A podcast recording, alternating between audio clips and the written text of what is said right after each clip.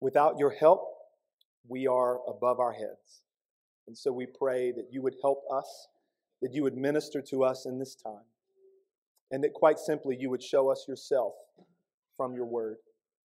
Show us ourselves as well. May we see ourselves rightly because we have seen you.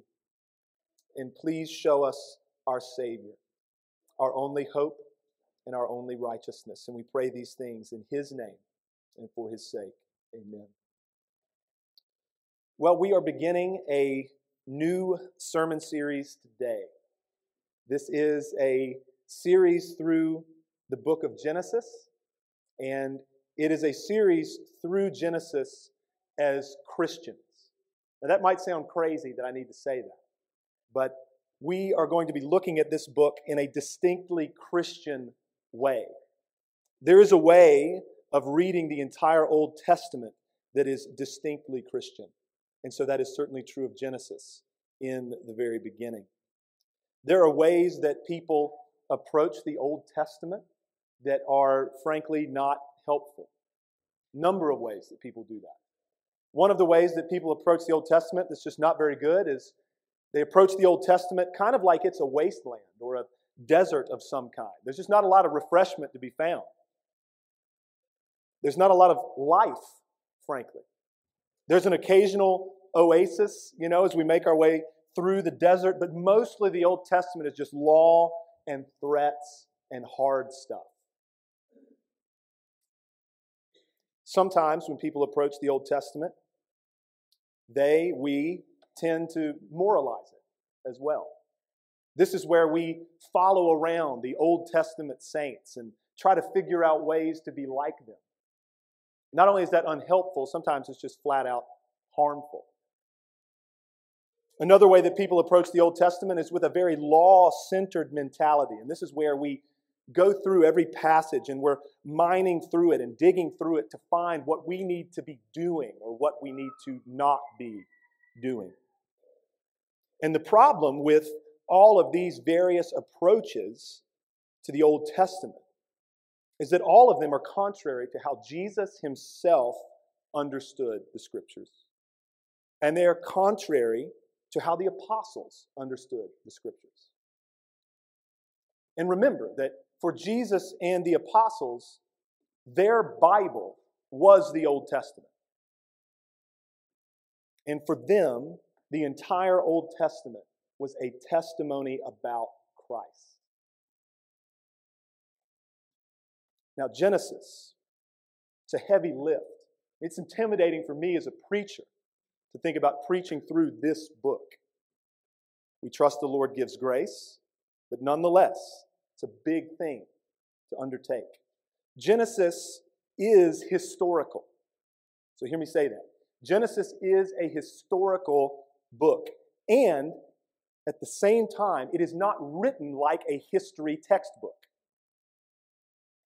Moses is the author, and what Moses wrote is redemptive history.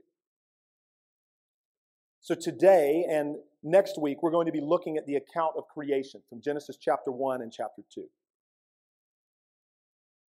This text, the account of creation, is historical with respect to the origins of the world.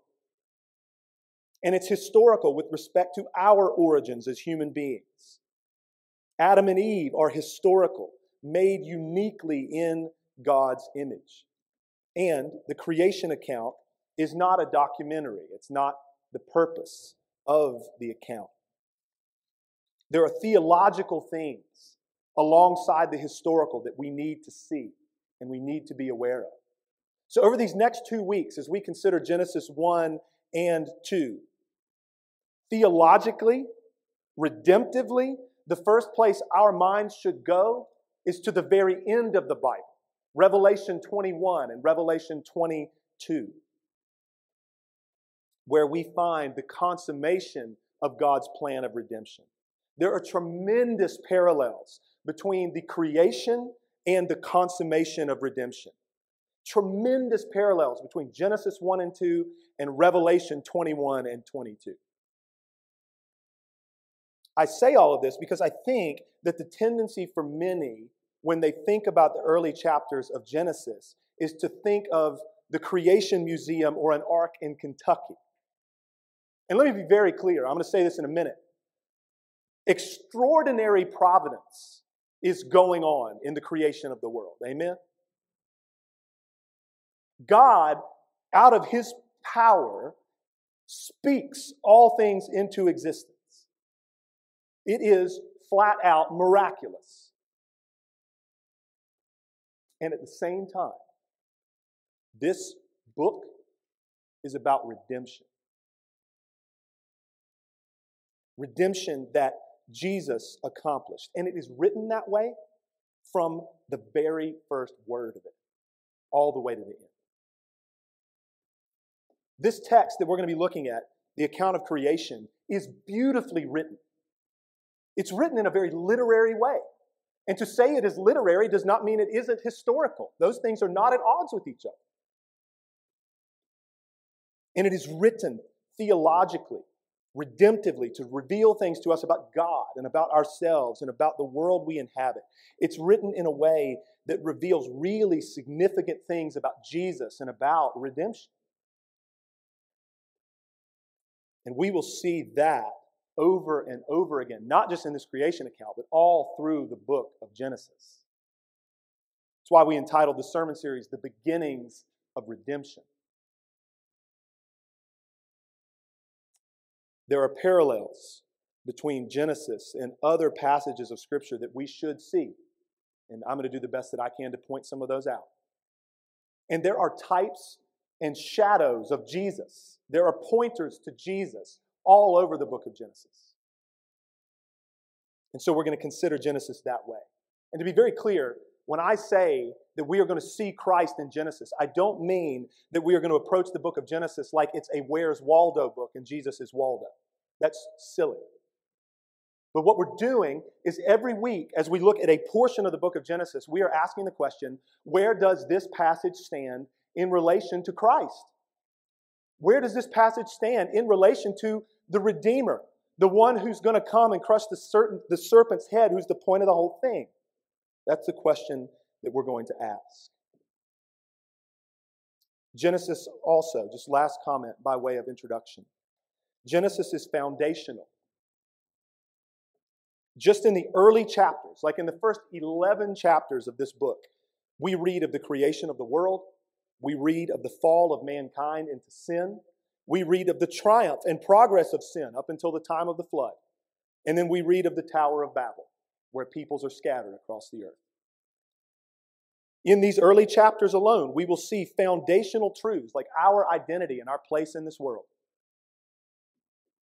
We will see God's original intentions for us. We will see the power of sin and the wreckage that it brings. And we will see through it all God's proactivity to overcome sin and its effects. God's proactivity to overcome sin and its effects in order to bring about the redemption that He's planned, your salvation and mine. So open your Bibles to the beginning, to Genesis 1 and verse 1. If you don't have a Bible with you today, don't sweat that. We will get the words to the sermon text on the screen behind me, and you will be able to follow along that way. As you're turning uh, in your hard copies, or maybe as you're turning your Bible app on, consider these words. Genesis 1 is pretty epic. As one author writes, quote, Athletic events and musical performances generally begin with a warm up. Athletes need to get their hearts beating and their muscles limber. Musicians need to loosen their fingers, lips, or vocal cords. But Scripture does not begin slowly.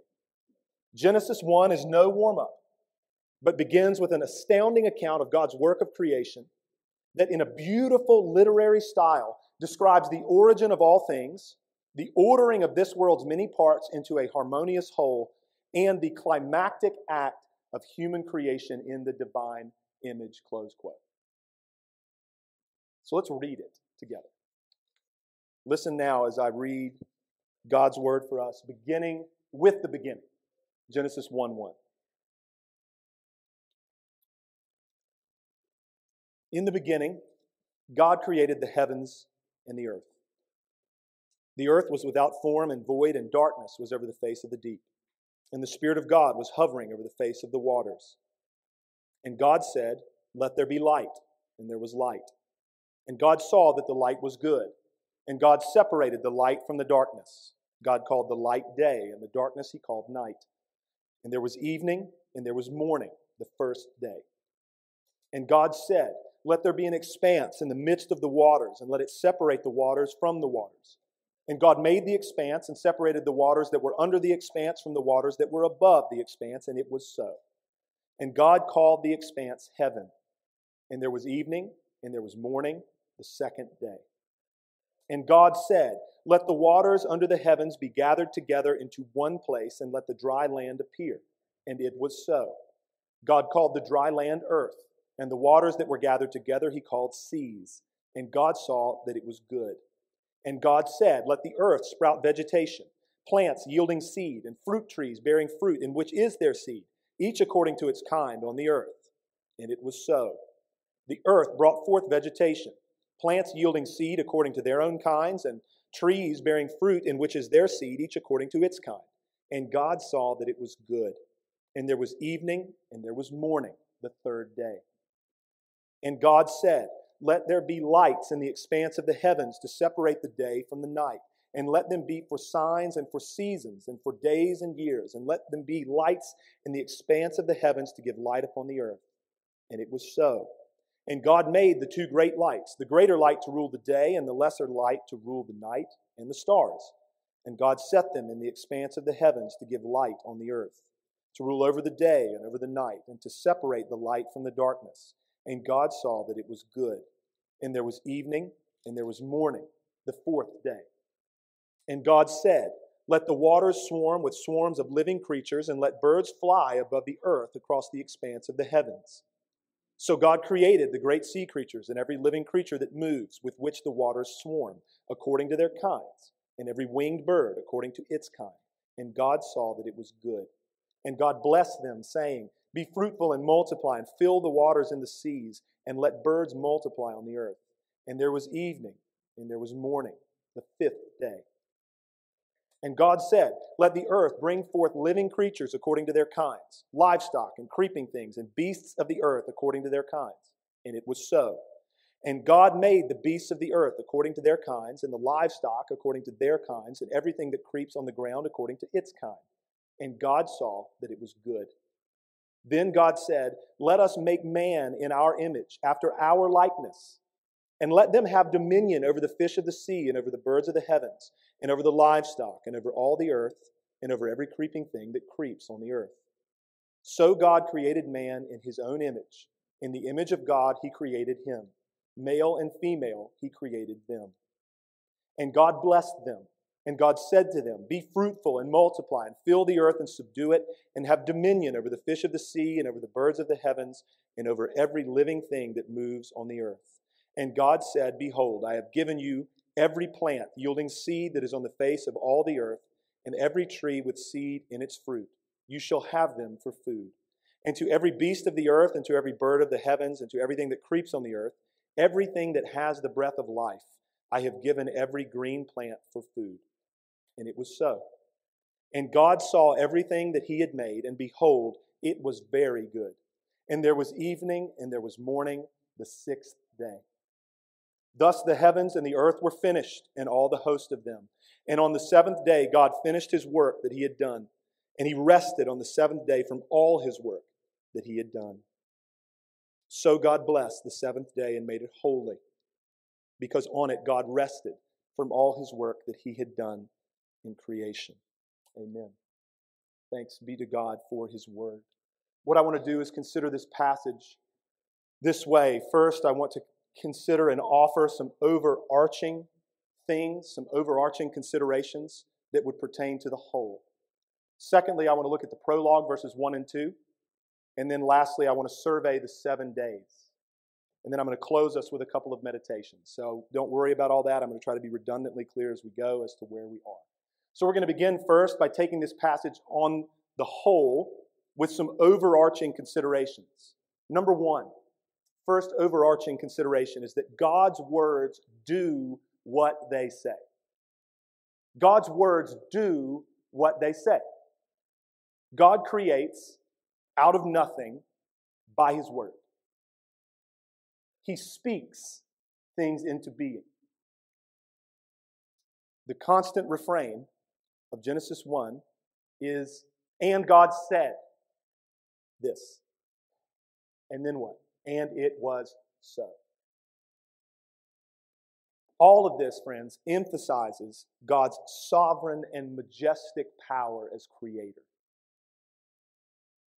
It is always this way. Throughout the entire biblical account, it is this way. From the very beginning to when Jesus shows up on the scene and speaks to wind and waves and a storm ceases. To when Jesus speaks to a dead man and he walks out of a tomb.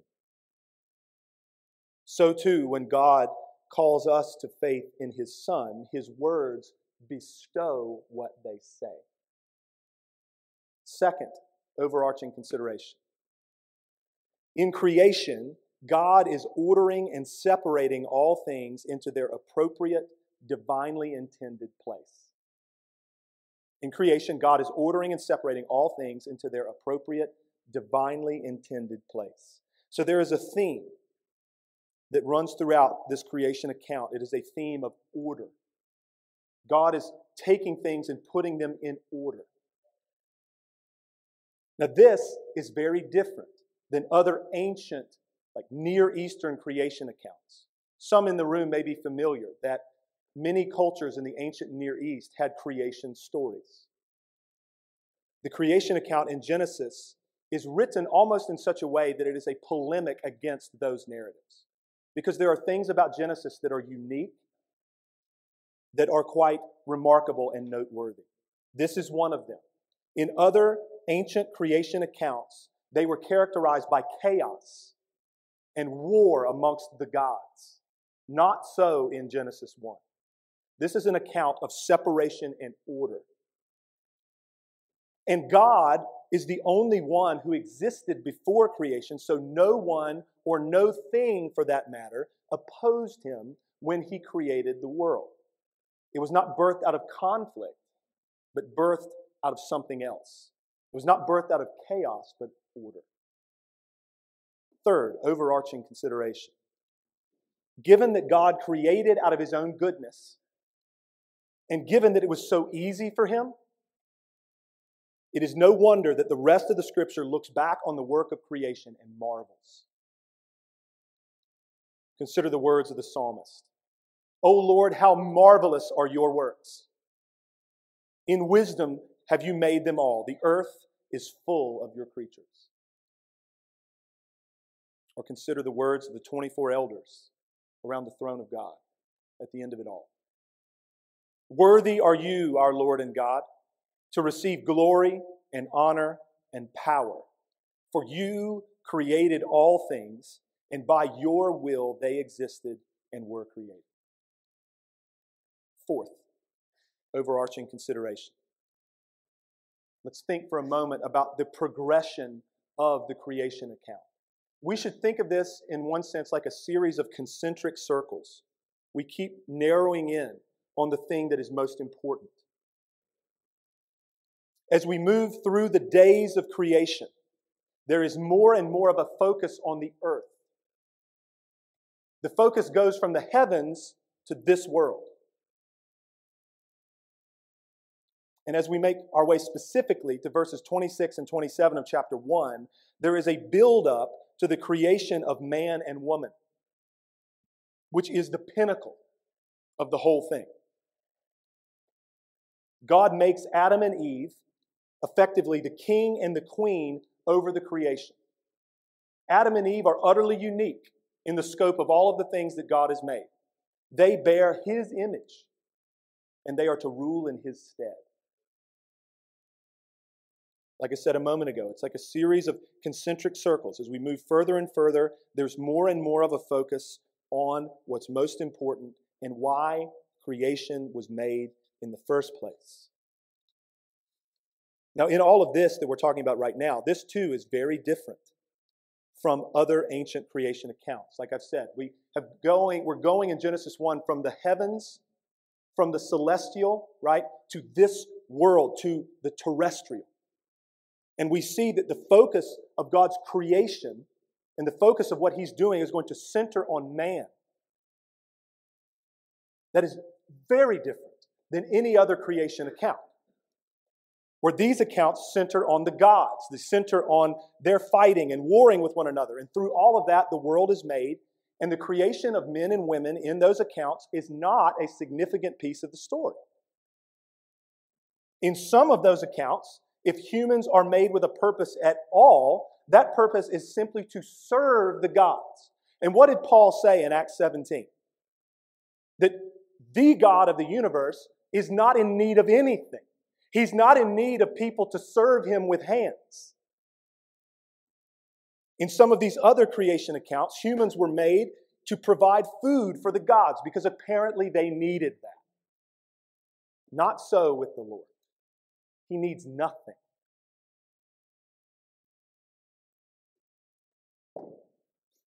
The focus in Genesis is very earthy. So, for those of us who feel things deeply and we look around at the world and we see hard things and our hearts are moved, when we see and we look around at other human beings and we know deep down that human beings possess dignity, the creation account in Genesis, in so many ways, but even in this one, the fact that human beings are the focus of God's creation is what not only gives people inherent dignity, but it frankly makes sense of why we think the way we do and why we feel the way we do about ourselves and about other human beings. Regarding the creation of man, huge question. Why did God make us? Why? Some would posit that he created us because he needed something from us. Well, that doesn't fly biblically. Others might suggest that he created man because he wanted creatures to serve him. Doesn't fly biblically. Many through church history have understood this, and I think it is spot on. This has been a refrain of Christians for 2,000 years that God created man so that he might have someone on whom to bestow his blessing. He created man because he's good. And he created us so that he might have someone on whom to bestow his blessings. That fits with the scope of the scriptures. Instead of seeing man as something God created for himself to do things for him, he created man that he might have someone to pour his grace out upon and to give his gifts to. That doesn't mean that we're great. It means that He is incredible.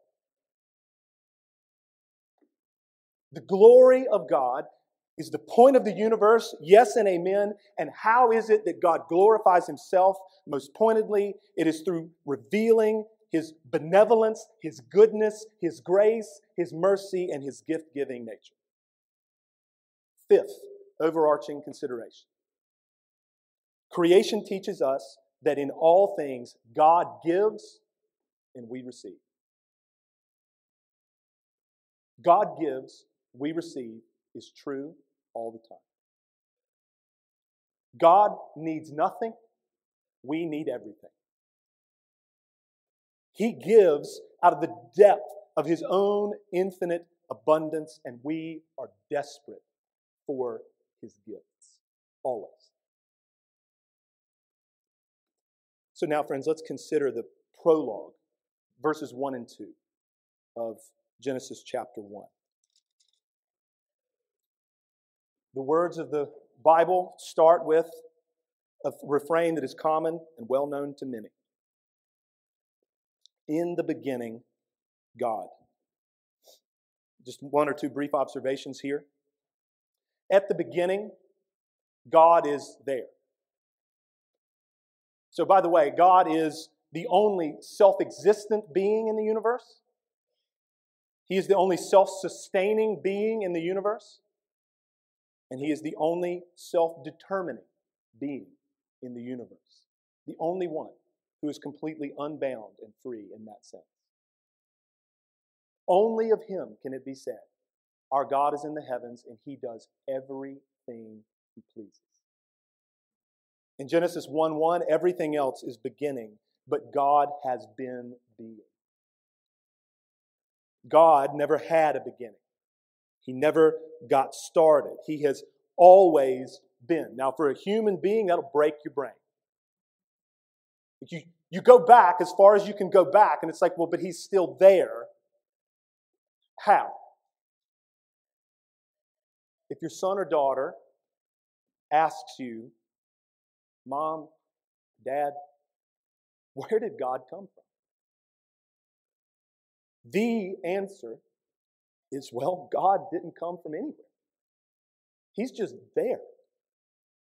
Friends, God is, is perhaps the most staggering reality in the universe.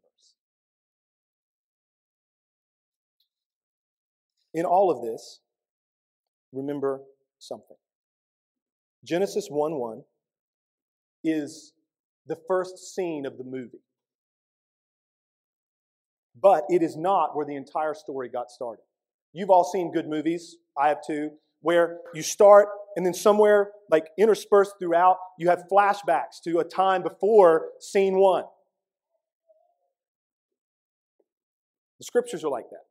Genesis 1 1 is scene one. But throughout, in various places in the scriptures, we get flashbacks to eternity past, to when only God was Father, Son, and Holy Spirit.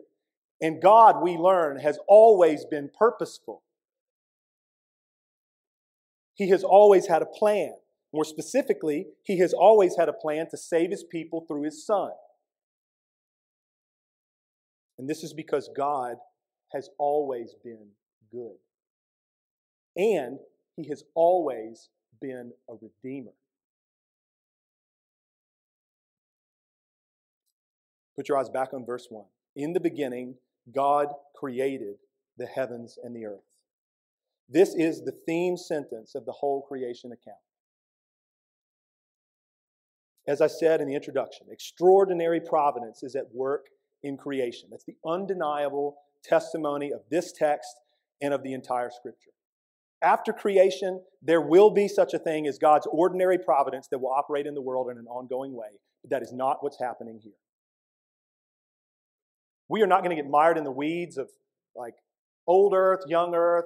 You know, well, what do we make of the seven days? Brother, if you want to ask me that question, you can talk to me at the door after. Suffice it to say, God is God, and He made the earth whole. Just like He made Adam a mature man, He made the earth mature. And we'll leave it at that for right now. Happy to take your questions at the door. That debate is not at all the point of this text. And we would do it a great disservice if we spend any more time on it. Put your eyes on verse 2. The earth was without form and void, and darkness was over the face of the deep. So the universe, and particularly the earth here, is pictured as it appeared in the process of creation, which is about to be described in the coming verses. Now, before we even get to the seven days, I mentioned at the outset that we're going to consider Genesis as Christians. So we're going to do that right now. We should not read Genesis 1, and in particular, we shouldn't read Genesis 1 and verse 1 without thinking of some other passages in the Bible. For example, John's Gospel about God the Son. A number of these have been read already in the service in an unplanned way, and we'll trust the Lord in that. We're going to hear him again. What did John write about God the Son? In the beginning, literally the exact same construction. Genesis 1 1, John 1 1. In the beginning was the Word, and the Word was with God, and the Word was God. He was in the beginning with God. All things were made through him, and without him was not anything made that was made. In other words, the Word, Christ, is the beginning of all things. He is the agent of creation. All things were made through him. Colossians 1 For by him, the Son, were all things created in heaven and on earth, visible and invisible, whether thrones or dominions or rulers or authorities, all things were created through him and for him, and he is before all things, and in him all things hold together. Jesus in Genesis 1 1. God the Son, more specifically. He hasn't taken on flesh at this point in time. Hebrews 1 Long ago, at many times and in many ways, God spoke to our fathers by the prophets, but in these last days, He has spoken to us by His Son, whom He appointed the heir of all things, through whom also He created the world. He is the radiance of the glory of God and the exact imprint of His nature, and He upholds the universe by the word of His power. And then the writer of Hebrews goes on to say this immediately after that after making purification for sins, he sat down at the right hand of the majesty on high. Genesis 1 1. God the Son is there, and redemption is in view. Why do I say that? Well, the writer of the Hebrews says that effectively. The one through whom the world was made is the very one who would come and live in it, and suffer in it, and bleed in it, and die in it in order to save his people and in order to restore all things. Friends, real talk. There are many things about this life and this universe that we don't understand. There are many things about this life that aren't ours to know. The secret things belong to the Lord our God but the things that have been revealed belong to us and our children forever. He has made everything beautiful in its time. And He has also put eternity into man's heart. But He has done it in such a way that man cannot find out what God has done from the beginning to the end. We don't have answers for all of the suffering that's a result of sin, specifically. We know that all suffering is a result of sin, but we do not have answers, specific ones, to hard and terrible things in life as to why they are exactly the way that they are. But right, truth in advertising, nobody does. Nobody does. But what we do have, and by we I mean the saints, we do have a Savior who suffered and bled and died to redeem us. And nobody else has a message remotely like that. A Savior who made the world, who came and lived and suffered and bled and died for it. Praise be to his name. So, not only is God the Son present in verse 1, the Spirit shows up in verse 2. Put your eyes there. Very last sentence of verse 2 and the Spirit of God was hovering over the face of the water. So, from Jump Street, from the first two verses of the scriptures, the Trinity is there the Father, the Son, the Spirit. All right, let's consider the seven days. We're going to do this quickly. We're going to survey these before we have a couple of meditations to close. The days are very straightforward in terms of what happens. Day one, verses three to five, light and darkness. Light and darkness. God says, Let there be light, and there is. One truth, you can write it down, book it. Apart from God, there is only darkness. He is the, the true light of the world. The light in view in these verses is not light from the sun. You realize that because the sun hadn't been made yet. People wig out over that. There's no reason to. Why? That's a significant, redemptive, Christocentric thing. How so, brother? Because the creation and the existence of this light that exists apart from the sun preaches a sermon about Christ. John writes of him In him was life, and the life was the light of men. John writes of him The light shines in the darkness, and the darkness has not overcome it. John writes of him The true light, which enlightens everyone, was coming into the world. Light itself is a pointer to Jesus. And lest you think I am overstating it, in the new heavens and the new earth, at the end of everything, what is said of the light there? What is said of the light in the new heavens and the new earth? This. And the city has no need of sun or moon to shine on. For the glory of God gives it light, and its lamp is who? The Lamb. Christ is the light of the new heavens and the new earth. And so it was at the beginning. Day two, verses 6 to 8. God creates the heavens and the sky. Moving on to day three, verses 9 to 13. God creates the seas, the earth, and then vegetation. So the seas, the waters are put in place, the dry land emerges. So we now have the earth, the sea, and the sky. All of the basic dwelling places of the universe are there, and then God begins to fill them. He starts with vegetation.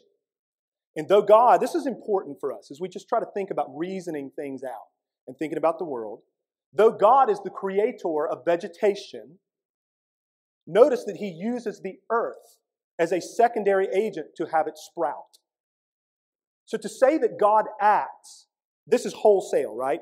To say that God acts does not mean that God every time is just literally pushing things around on a board, but that God is the sovereign creator who uses all kinds of agency to accomplish his will. He grants that vegetation, again through the agents of the earth, would have the ability to reproduce. Day four, verses 14 to 19, the sun, moon, and stars. A couple of observations here that again make the creation account of Genesis unique when compared to other ancient creation accounts. One, God creates the heavenly lights. Versus in many other creation accounts, the sun is so associated with the Creator God that the sun was just there. Second observation in Genesis, and for God's people thereafter, the sun, the moon, and the stars are merely material entities. Whereas in so many other ancient religions, they were seen as gods. Not so with the Lord. Day five, in verses 20 to 23, we see that sea creatures and birds are made. So God makes creatures that will dwell in the sea and in the air, on the land. These creatures are different than the plants because something is said of them that was not said of plants, that they have the breath of life in them and they are living creatures. Verse 20, they have the breath of life. God also grants them the ability to reproduce. Then we come to day six, verses 24 to 31. It is clear in these verses, friends, that the animals and human beings are distinct. There are three classes of animals that are mentioned livestock, creeping things, and beasts of the earth. And humans are never mentioned as a part of any of them. Now, things to notice regarding the creation of humanity that have not already been stated. Aside from the fact, which I think has already become clear, that their creation, the creation of Adam and Eve, is the climactic act of the whole thing. Aside from that, other creatures you'll notice, sea creatures, birds, and animals, were made according to their kinds. Whereas humans are made according to God's own image. And humans are created after his likeness. This meant, amongst other things, that humanity would have dominion over the rest of the creation. Now, we're going to be thinking a lot more about Adam and Eve next week, because that's what chapter 2 is about the unique place that they held in creation and the covenant that God made with them. So that's next week. Lastly, day 7, verses 1 to 3 of chapter 2, we read that God rested from his work. He blessed the seventh day and made it holy. So, this is the first time in the whole Bible that we read of God sanctifying anything. Just a quick note. This is kind of an aside, but worth saying. Only God can sanctify something. I trust that's clear. Why? Because He's the only intrinsically, essentially holy being in the universe. And if anything else is going to be holy, He must make it so. And if anything else is going to be holy, He does it by connecting it to Himself. We're going to come back in just a moment and think about the significance of the seventh day. But first, meditation. So we're landing the plane, and you might think I might buzz the tower a couple times, just let y'all know. All right? First, meditation on creation and redemption. Creation and redemption. We've been considering creation today. God created everything. But then, if you've read ahead, if you're like really diligent and you're like Bible reading plan and you already made it through Genesis 3, you know, you know that everything is about to be wrecked by sin. Humanity and the entire creation, along with us, is cursed. After the fall, it's quite literally, it's destruction and ruin and evil and wickedness every place.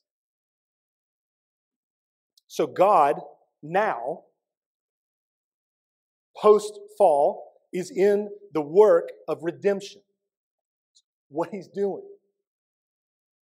And you realize that redemption is effectively the work of recreation. That's his entire project from Genesis 3 and chapter 15 through the end of the Bible. It's about redemption, recreation, restoration. We have very clear things in the scriptures that make this obvious. And this is what we're doing right now, friends, is an exercise in trying to connect the whole Bible together and think about how we should read things, even in the book of Genesis. One of the things in the scriptures that make redemption very clear and the project of God to redeem very clear is the tabernacle that he is going to give his people Israel. The tabernacle, many may know, is sort of a mobile version of the temple as the people of Israel are wandering around in the wilderness, God gives them this place where He will uniquely have His presence dwell with them, where satisfaction for sins is made, where sins are atoned for, and where people who are unclean are made clean. Now, there is a striking connection between the creation account in Genesis and the words of God to Moses regarding the construction of the tabernacle in Exodus. Remarkable. Creation happens over seven days, and each of those days effectively begin with, and God said. With the tabernacle, God gives seven speeches to Moses over six chapters. Every one begins with, the Lord said to Moses. Here's how the tabernacle is going to be made. The seventh day of creation is the Sabbath. The seventh speech of God to Moses regarding the tabernacle is about the Sabbath. So we should see, what I'm suggesting is we should see a connection between creation and the construction of the tabernacle. Creation, in which the Garden of Eden is made and God dwells there with his people. Tabernacle, given to God's people in grace that God will dwell there. Connect these things together Now, I say all of that because it matters ultimately because of what would happen 1,500 years after Moses is dead. And an apostle would write these words The Word became flesh and dwelt among us. Literally, the Word became flesh and tabernacled among us. He's talking about God the Son who came and lived here. And then that God man, Jesus, would say, Destroy this temple and I'll rebuild it in three days. And he was talking about himself, his body. Jesus is the fulfillment of the tabernacle and of the temple. And so, God the Son, think with me for a moment. God the Son is the beginning of creation. He is the one through whom all things were made. And he took on human flesh and came and lived in this wasteland called fallen earth. And why did he do it? He came to make atonement for sin. He came to make satisfaction for sin. He did it to be the perfect sacrifice for our guilt. He did it to fulfill all righteousness for us. When he came and was God's presence on the earth, Emmanuel, God with us, he made the unclean clean. He made the unrighteous righteous. Jesus came to redeem us. And he did that by uniting us to himself. Through our union with him by faith, he recreates us. This has been the project of God from the beginning. Think this way. Second meditation on the seventh day. Let's think about the seventh day, in particular, about rest regarding the Sabbath day that God has made holy, even here in Genesis 2, Jesus would come and say of it, The Son of Man is Lord of the Sabbath. Now, in saying that, he made himself God, and many people hated him for it. But he also said of the Sabbath, you remember the context probably. Jesus was often around Jews in the temple on the Sabbath day. And the Pharisees had a bunch of rules and regulations about the Sabbath in terms of what was permissible and not permissible to do. And they would often try to trap Jesus by, you know, like there would be a, a, a very sick person or something like that around Christ. And Jesus would heal this person on the Sabbath. And the Pharisees and others would be warped out of their frames because, like, we can't do that on the Sabbath day.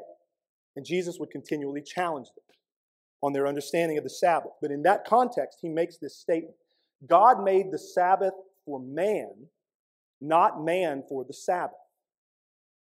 In other words, according to Jesus, the Sabbath is for man's benefit. It is God's gift to you. Now, that's true in terms of the pattern of our living, meaning the pattern of work and then rest from our work that is healthy for us. But that is not the point of the Sabbath in the Scripture.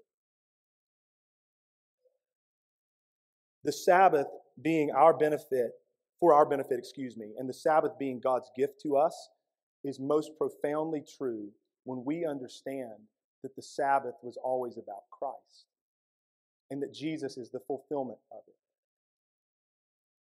Put your eyes in the first few verses of Genesis 2. Notice how it ends there, even in Genesis 2 3. So God blessed the seventh day and made it holy, because on it God rested from all his work that he had done in creation. You notice what's missing. Unlike all the other days, the seventh day lacks this refrain. And there was evening and there was morning, the seventh day. Many in church history have seen this in relation to Jesus. The seventh day doesn't have language like that because it is awaiting its fulfillment. And that fulfillment would come in the person and work of Christ, the one who would save us from our sins through his work, not our works. Most pointedly, the fulfillment of the Sabbath would come 1,500 years after Moses wrote these words. And it would come on a seventh day of the week outside of Jerusalem. And it would come when Jesus laid in a tomb on that day of the week. His work finished, righteousness redemption accomplished, satisfaction for sin made and he laid there on Saturday, the seventh day. And then he would get up the next day to bring us into the new creation that God has prepared for those who love him, who trust his Son. Like the Sabbath, Jesus is for us. He came for us. He is God's gift to us, and He is our Sabbath rest. In Him, we cease from our work. We cease to work to justify ourselves. We cease to work for salvation. On the cross, He said, It's finished. He meant what He said.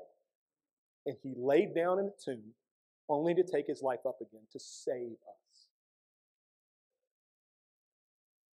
And he never fails in what he means to do. So, if you sit here today and you trust Christ, you are secure. And your redemption is accomplished. And you have rest. People sometimes misunderstand this, this principle. They think that what we're saying when we say that we have rest in Christ is, well, just throw your hands up and stop trying. That's dumb. We are not saying that. By all means, we try. We, by all means, try to live intentional lives. We pursue obedience. We seek to love each other. We seek to run away from sin. Even though in our weakness we find ourselves running to it, we try. You better believe we try. What we are saying, though, meaning that we have rest in Christ, is stop, brother and sister, stop trying to save yourself. You can't. You never could. Only Christ can, and trust Him. Stop trying to do stuff in order to be righteous before God. Stop trying to do stuff in order to have peace with God. It will never come. Stop trying to do stuff in order to secure your status as God's adopted child. It's yours already. Trust Christ because He alone has secured all of these things for you. He is our whole and only righteousness by faith. He has perfected for all time those who are being sanctified. He intercedes for us. He advocates for us when we sin, and He offers rest to weary sinners who know they're not righteous, who know that they can't save themselves. Hebrews 4 says this So then there remains a Sabbath rest for the people of God. For whoever has entered God's rest has also rested from his works as God rested from his.